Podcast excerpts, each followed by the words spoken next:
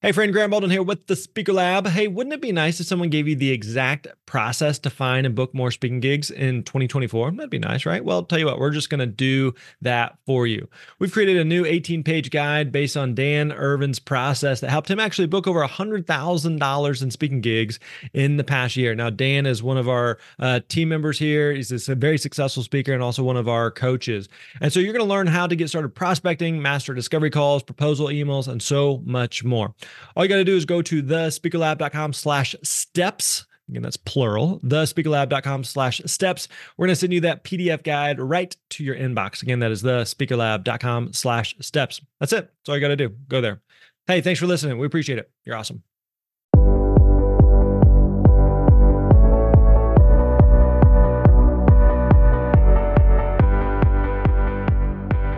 Hey, what's up, friends? Grant Baldwin here. Welcome back to the Speaker Lab podcast. So good to have you here with us today on episode 308. We've got a great show for you today as we're going to be continuing our series with Erick Rheam on the power of the pipeline.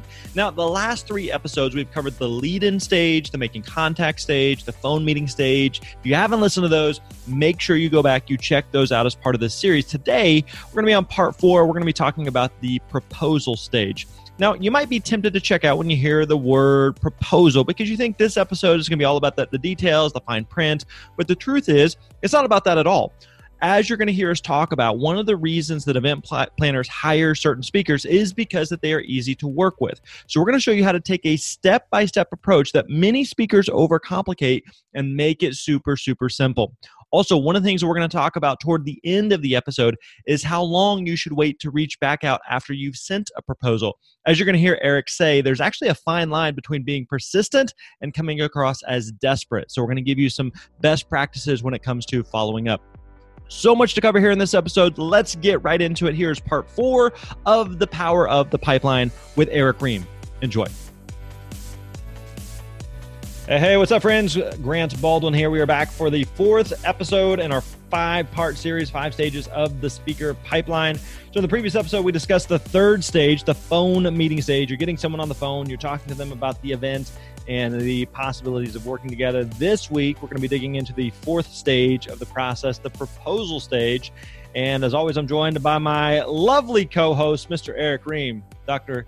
Living the Rheam Dream. How are you today, sir? Outstanding. By the way, have you ever seen the movie The Proposal? Uh, maybe. Who's in that? Sandra Bullock and Ryan Reynolds. Fantastic movie. If you haven't seen it, that's the next action item for you. See that. But my question is, if this was a proposal, are you Sandra Bullock and am I Ryan Reynolds or which? what Man, we are like 30 seconds into this and I've already derailed. Uh, we are way off track.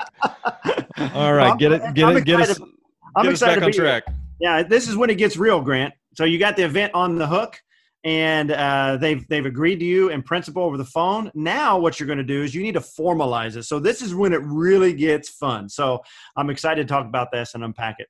Yeah, so let's kind of recap here where we've gone. Uh, so again, we're on the fourth part of the process here. So if you haven't already, definitely go back. You're going to want to listen to the previous three parts of this series. So the five stages, just kind of overall big picture. First of all, is you have the lead-in stage. You have some type of lead. Uh, ideally, it's going to be some relatively warm lead. Could be a cold lead, but you have some type of lead.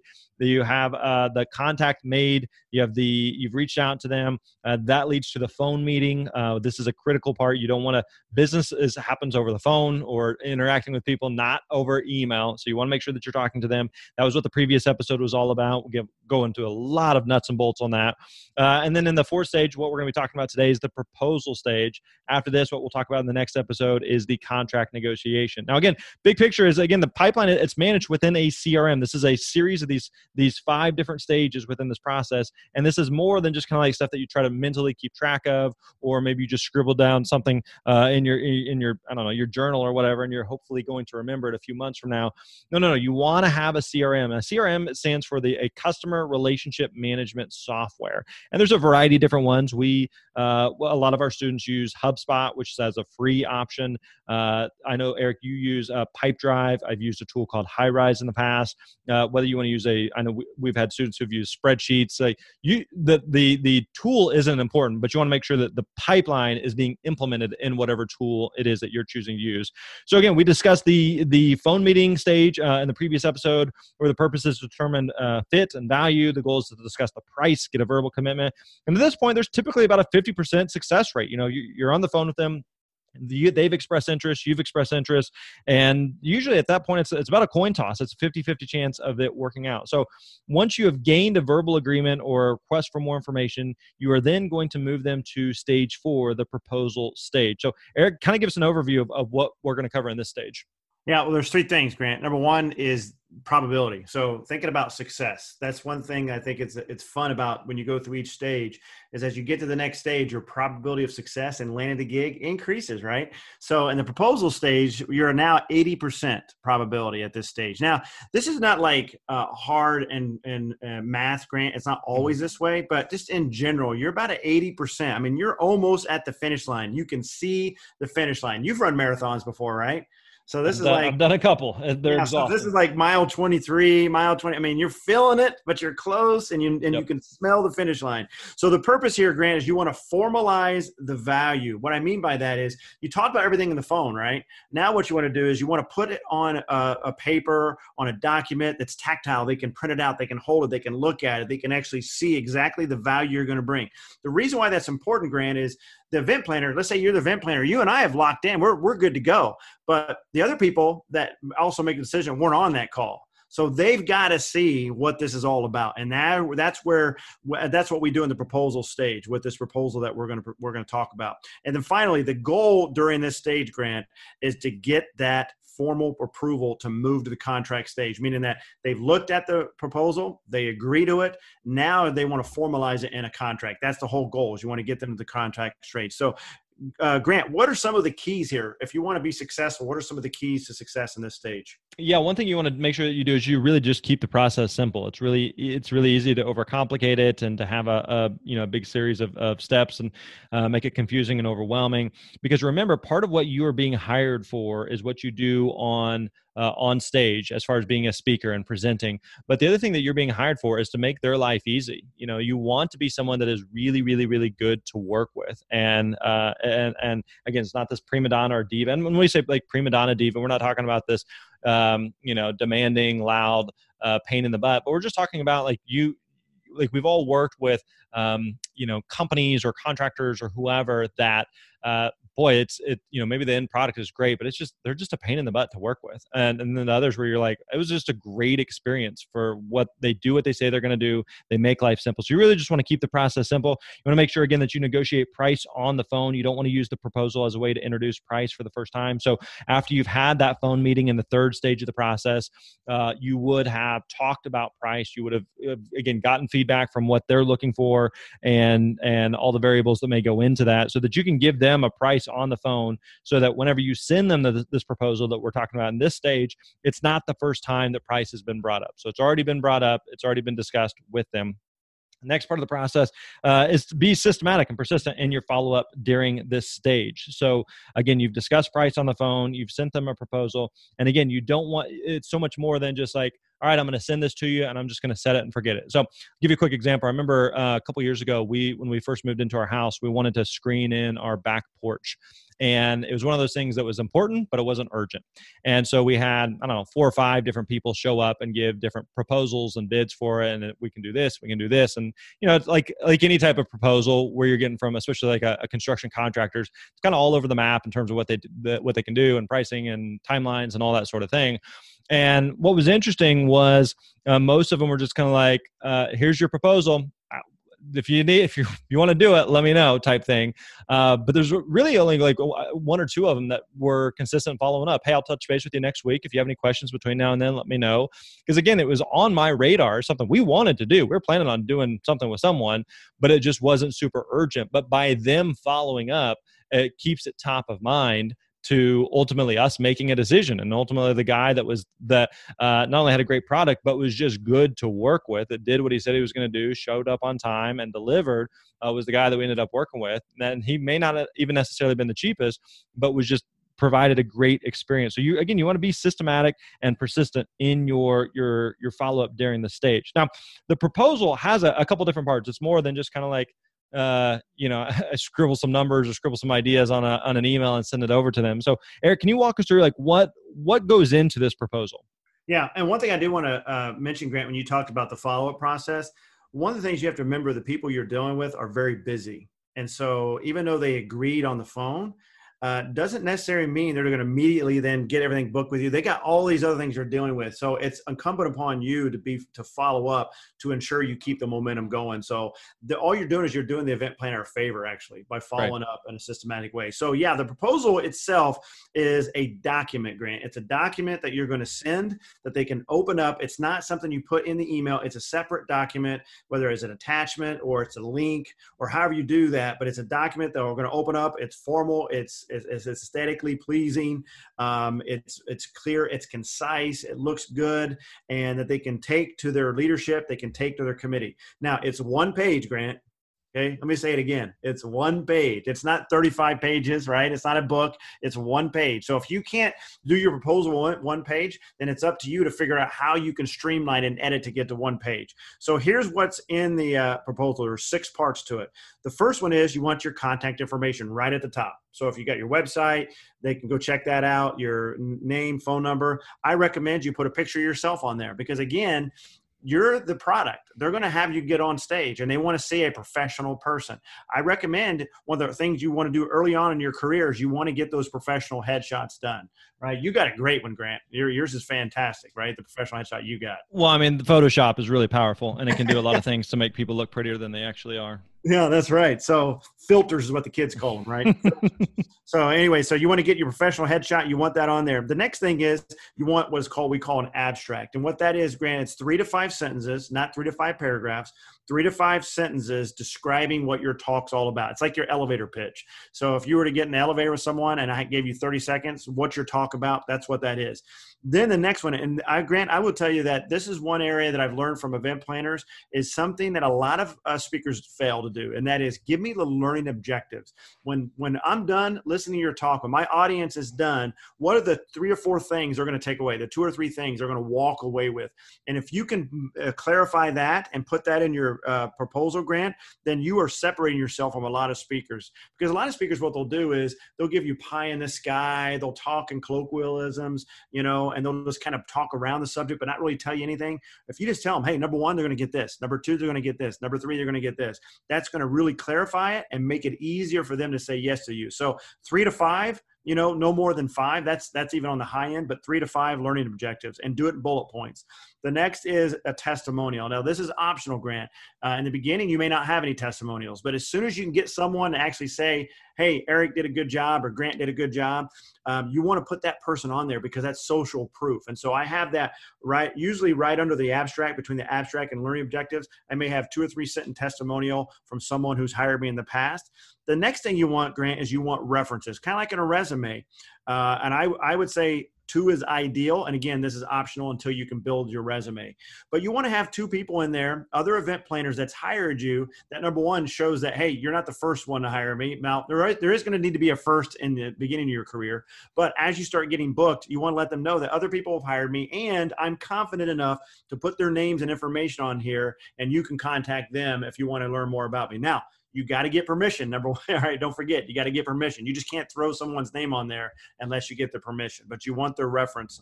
And then finally, you want to put the cost. And usually that's the honorarium plus travel, or if the travel is included, that's usually what you put in there. And then that makes up your proposal grant, and it's one page. Thoughts on that? Yeah. So one thing I would add on there is whenever you're adding in that that testimonial or references, is ideally you want to make it as specific as possible to the event that you are reaching out to. So, for example, let's go back to this example that I gave on uh, the uh, the uh, the guy who did the screened in porch for us. Okay, so if we were talking with him about doing a screened in porch, he's like, "Hey, here's a couple of other you know referrals or testimonials or references of other people that I've worked with," and they're talking about you know he did a great job with landscaping and he did a great job with building, you know, um, you know, uh, you know, repainting our house, you know, or whatever. It's just like, okay, but like that has nothing to do with what I'm looking for. So if you're saying, okay, I'm going to be doing, you know, in your case, Erick, you maybe you're doing a, a full day workshop with some city municipality, like you want to find uh, other testimonials or references of the same or as close as possible to that. So it's like, okay, if this person in the same space in the same industry doing the same type of thing had Erick and they had these good things to say, again, that decreases the potential risk of he could probably he probably knows our world and if he comes to our world he'd probably do a great job there so again once you have that proposal then the next part of the process is is uh, kind of this little little magic move you know little, little, little magic sauce, sweet sauce. Uh, what you want to tell them is that, that you want to put the event on hold and give them the first right of refusal. And so to do this, what we do is uh, I actually have a couple different uh, calendar categories, a couple different color coding uh, uh, calendars for for this. So uh, if they if when I put something on hold, I want to make it clear to them that it is on hold, it is theirs, they have dibs on it, um, but it is not finalized or confirmed until we get that signed speaker agreement back and a 50% deposit in. Now, occasionally you're going to run into situations where maybe they can't do a deposit. You know, there's going to be some, a lot of like uh, state organizations, government organizations, they may not be able to, to pay in full until uh, the time that services are rendered, sort of thing. But uh, you definitely want to have that speaker, that signed speaker agreement back in order to confirm the event. But just letting them know, hey, I'm going to go ahead and mark this down. This is your date. No one else can claim this and that way again they kind of have dibs on it and have the like you said the, the right of fir- first refusal. So if something were to come up hey are you available on this date? You've already got it penciled in for the the original uh, client you can reach out to that original client say hey i do have someone else interested in it. Is this something you want to move forward on? Where are you at on the proposal process? Uh, and, and, and get some more clarity from them. I in, a, in an ideal world it kind of forces their hand forces them to make a decision. So they're not maybe they've been dragging their feet and you'd been following up uh, but they're just kind of like, yeah, we're still kind of him hawing about it. But now all of a sudden, like they someone else wants that date. That's it, it can be a good thing for you because again, it forces them to to make a decision in the process. So uh, once you have sent them that proposal, there, what's what's kind of the sequence of process or the, the, the sequence of steps after that? Okay, well, what you want to do, Grant, is once you're in this phase, there's a sequence that we recommend. First of all, as soon as I get off the phone with you and you say, All right, Erick, uh, I like where we're going, uh, I need some information, and I think the price you're within our budget. Everything looks good. I need you to send me that information. Now, you don't need to necessarily say, "Well, I'm going to send you a proposal." You just say, I, "will send you a proposal. I'll send you an abstract." However you want to call that. But the bottom line is you set the expectation and I'm going to send you some information. So what you're going to do is go to your proposal that you have, make any adjustments to that proposal grant based on what you and I talked about. So there's some things we're going to talk about. I need to customize that proposal. I may need to change a couple things, maybe one of the two of the learning objectives. If you're only going to give me 30 minutes, like maybe I have a 45 minute discussion planned that has four objectives to it, but you said well, I only got 30 minutes. Well, then I need to maybe cut that down a little bit. So I'll adjust the proposal and I'll send it to you immediately through email, right? Then what I want to do, Grant, is in my pipeline, I want to make a note that I want to follow up two days later. Okay. There's a system, there's a methodology to the madness here. We want to do it two days later because it's short enough that I can follow up just to make sure that we're still in the game. Do you have any questions? But it also gives you a couple days to breathe because you got a lot going on. What you don't want to do, there's a fine line between being persistent, Grant, and looking desperate. Like, did you get my proposal? Did you get my proposal? And you've had that happen before. You felt that before. And so what I'll do is I'll follow up in a couple days, and it'll be something simple. Like, here's an example of an email I'll send. It's one sentence. I'm following up to see if you received my proposal and if you had any questions or need anything else from me. That's it. And then what they'll do is they'll respond back, got your proposal. I'm taking to the planning committee. I'm good for now. Thanks for following up. Right. Then what I'll do, Grant, is I'll make a note to follow up two weeks later or on the date that they told me they're going to make a decision, one or the other. So if you told me that, hey, I got a meeting set up, it's going to be next week on Thursday, I will make a note to either contact, probably contact you Friday morning. And so I'll contact you and say something like, hey, I know you guys had your uh, planning meeting yesterday. Just want to make sure there wasn't anything else you needed from me. Or, you know, if we go want to go ahead and, and start the process of locking it in. So well, I'll do that either within two weeks or on the date that you told me you're going to be making your decisions. Okay. Um, now, note, event planners don't mind you following up, Grant. Sometimes we feel like, oh, are we being a, a pain? You know, I've had event planners say, hey, thank you so much for doing this. That take, this takes something off my plate that I don't have to write down. Oh, yeah, make sure I follow up with Erick. So it actually makes it easier for them. Once I follow up with you, Grant, then maybe you don't follow up back. Maybe you don't respond back. What I'll do is I'll make a note to follow up again two weeks after that. Because remember, I'm giving you room to breathe. A lot of times, these events, Grant, Grant we're talking about, are nine months from now. Right. So it's not like they're. It's really like we got to make a decision right now. So it doesn't necessarily mean anything if you contact them and it's like crickets. I've had times where uh, it was crickets and they didn't get back with me and i sent them an email they didn't get back with me and then finally they got back and said oh yeah um, my wife just had a baby and i've been at home taking care of the baby I had nothing to do with anything that life just happened and they're taking care of business, right? You're just following up. So I follow up that two weeks. I do it in two weeks inter- intervals. Then what happens is after that second follow up after I followed up two weeks and then I went another two weeks. If I don't hear from them then, now I'm about six weeks into it. What I'll do is I'll send them a file, a final email, and that's when I I call it the takeaway method, Grant. When I say something like, "Hey, um, I don't want to bother you," um, and by the way, this is frustrating sometimes when you get this far, and this has happened. That's why it's not 100%; it's 80%. Sometimes things change. Something changed. Maybe maybe the uh, committee had another person that knew someone personally that's a speaker and they decide to go with that and the person's too embarrassed to tell you who knows why it is but what i'll do is i'll i'll, I'll tell them that hey this is going to be my final email because i don't want to bother you i'm still interested in this event however uh, if i don't hear back from you i'm going to assume that you're no longer interested i'm going to close this out and i'm going to move on it's amazing when you do that grant when you you take that away then human dynamics kicks in because if they're really interested in hiring you, then they'll say, Oh, no, no, I am interested. I just got real busy, no problem. I've had that happen so many times. It's not unprofessional to do this. However, if they truly not are not interested, you've now given them an out and you've given yourself clarity on, okay, this isn't going to work. I need to close this out and move on. Sometimes you just got to close things out and move on. Then, if I don't hear back from them, Grant, that means they're obviously not interested. Here's what I'll do I'll close it out on my CRM and then what I'll do is I'll open it back up as a new event for next the next time. And I'll contact them and I'll start the process all over again. That makes sense? Yep, totally. And again, a lot of a big part of this is like having a long-term perspective on this, right? So it, just because they don't book you this year, don't just because they don't book you this month doesn't mean that they're never going to book you. So keeping a long-term perspective on this, and also having this, uh, not only having these stages of the speaker pipeline and process uh, in place, but also having a the CRM to track all of this, right? So if you're we're talking about one specific scenario, right? So I reach out to an event and then I have a call with them and I'd send them a, a proposal, and then I follow up with them. I mean, we're talking about a lot of moving pieces over the course of potentially several weeks or several months. Now, multiply that or extrapolate that out of you have 50, 75, 100 leads that you're following up on on any given time, in addition to other events that you're doing. It's a lot to keep up with. It's a lot to juggle. There's zero chance you can keep this in your head. You have to have a system in place. You have to have a process in place. And that's the point of having, again, the, the CRM where you can put this in. And for both of us, it's like, this, all, there's a lot of tasks in there that need to happen on certain dates at certain time, but it's all out of sight, out of mind. I don't think twice about what am I wait, what am I supposed to do tomorrow? What am I supposed to do? When am I supposed to follow up with them? Have I heard back from them? No, it's all kept up in in that in our CRM, and that's where we follow up on it. That's what we check into. That tells me what I need to be doing on on any given day and, and any given basis. Hey, friends, do you know what the five stages of a great speaking pipeline are?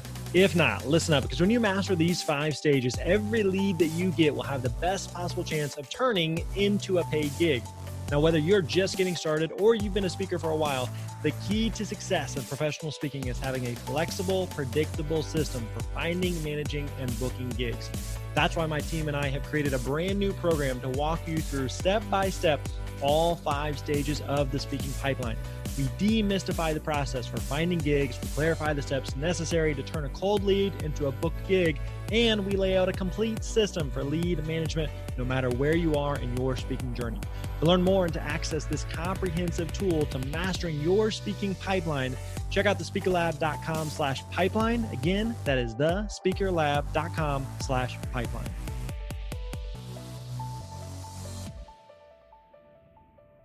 So Grant, uh, when you're when I email you, eventually you're going to follow up. But a lot of times the event planner is not going to say, okay, great, we're good to go. Send me a contract, right? Mm-hmm.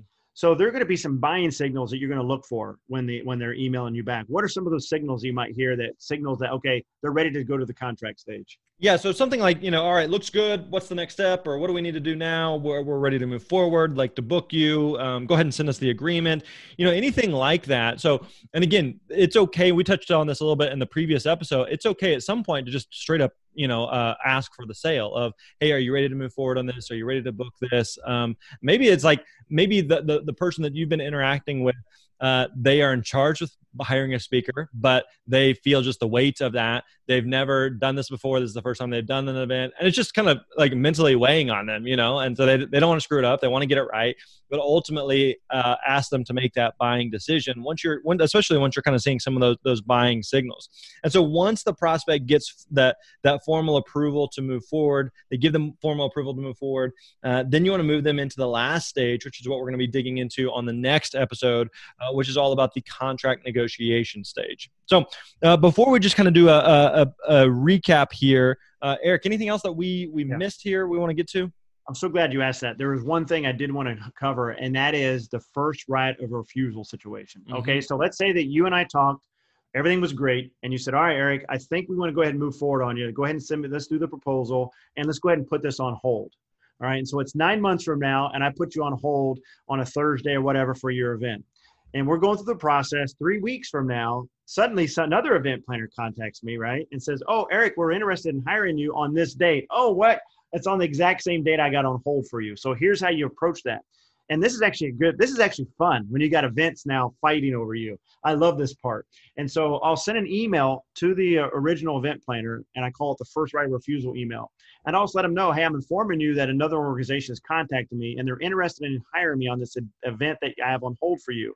I promised you I'd give you first right of refusal. Again, if we want to lock this in, we need to go ahead and get an agreement and that 50% deposit. Do we want to go ahead and lock this in or do you want to release the date? Now, what you've done is you've accelerated the process and you're about to take something away.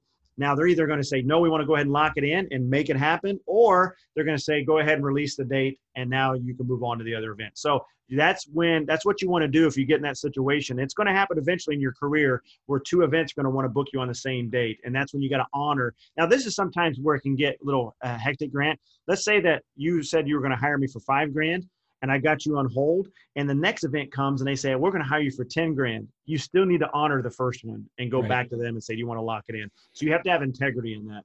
Yeah, when you're looking at dates, it's it's also more than just you know. So let's say, for example, you have a hold on September 23rd uh, for an event that that has talked to you, and you have another event that reaches out and says, "Hey, we're really interested in having you come speak on September 24th at a, maybe a different part of the country."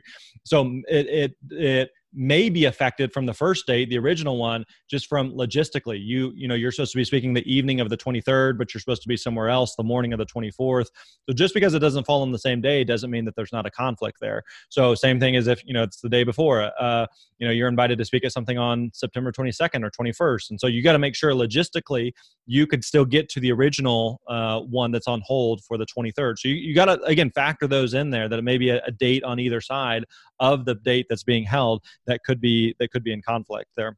So to kind of wrap up here, uh, let's go again kind of recap the five stages of the pipeline the lead in, the contact made, the phone meeting, the proposal, which is what we covered today. And then on the next episode, we're going to talk about the contract negotiation. So, again, like we covered, the major elements of this proposal stage at this point, again, you got about 80% probability. There's a pretty good chance you're going to book this gig. Again, as, as long as you're, you're following up, you're staying top of mind with them. The purpose here is to, to formalize the value with that one sheet uh, formal proposal. Uh, and then ultimately, you want to you want them to, to gain a formal approval, be able to move to the, the speaking contract agreement. And so, again, in the next episode, we're going to talk about the fifth stage of the pipeline, the contract negotiation stage. Yeah. Now, Grant, I think, though, as we close this out, the one thing that we er, all speakers have to remember is that it's okay to send a proposal for a talk you don't have fully developed yet. Just remember that. You don't have to plan it all out and know exactly what you're going to talk about. You can have a proposal and an idea and know what you're going to talk about but don't have the talk finalized yet. Again, if I book book you nine months from now, I got nine months to get it all planned out and prepared. As long as you stay within your your authentic and you have integrity with what you want to talk about, you can always figure that out down the road. So the main thing is you want them to buy into the proposal, and then you can build your your uh, your your talk after that. All right, there you go. Hope you enjoyed today's episode of the Speaker Lab podcast. And before you take off, don't forget if you haven't already, make sure you subscribe to the podcast. Leave us a rating and review within iTunes. We read every single one of those. It helps it helps other people to find the show. Listen, we, we don't charge anything for you to listen to these. We don't have any ads or anything We do this because we want to serve and support speakers like you. So, one small favor we ask of you is that you would leave us some type of a rating and review. And again, we really, really do appreciate that. If you're looking for more help, support as a speaker as you build and grow your business at whatever stage you're at, don't forget to check out thespeakerlab.com. Thespeakerlab.com. We got a ton of free resources and tools over there. So, again, check it out over at thespeakerlab.com. All right, my friends, that wraps up today's episode. We appreciate you hanging out with us. We'll catch you next time. You're awesome.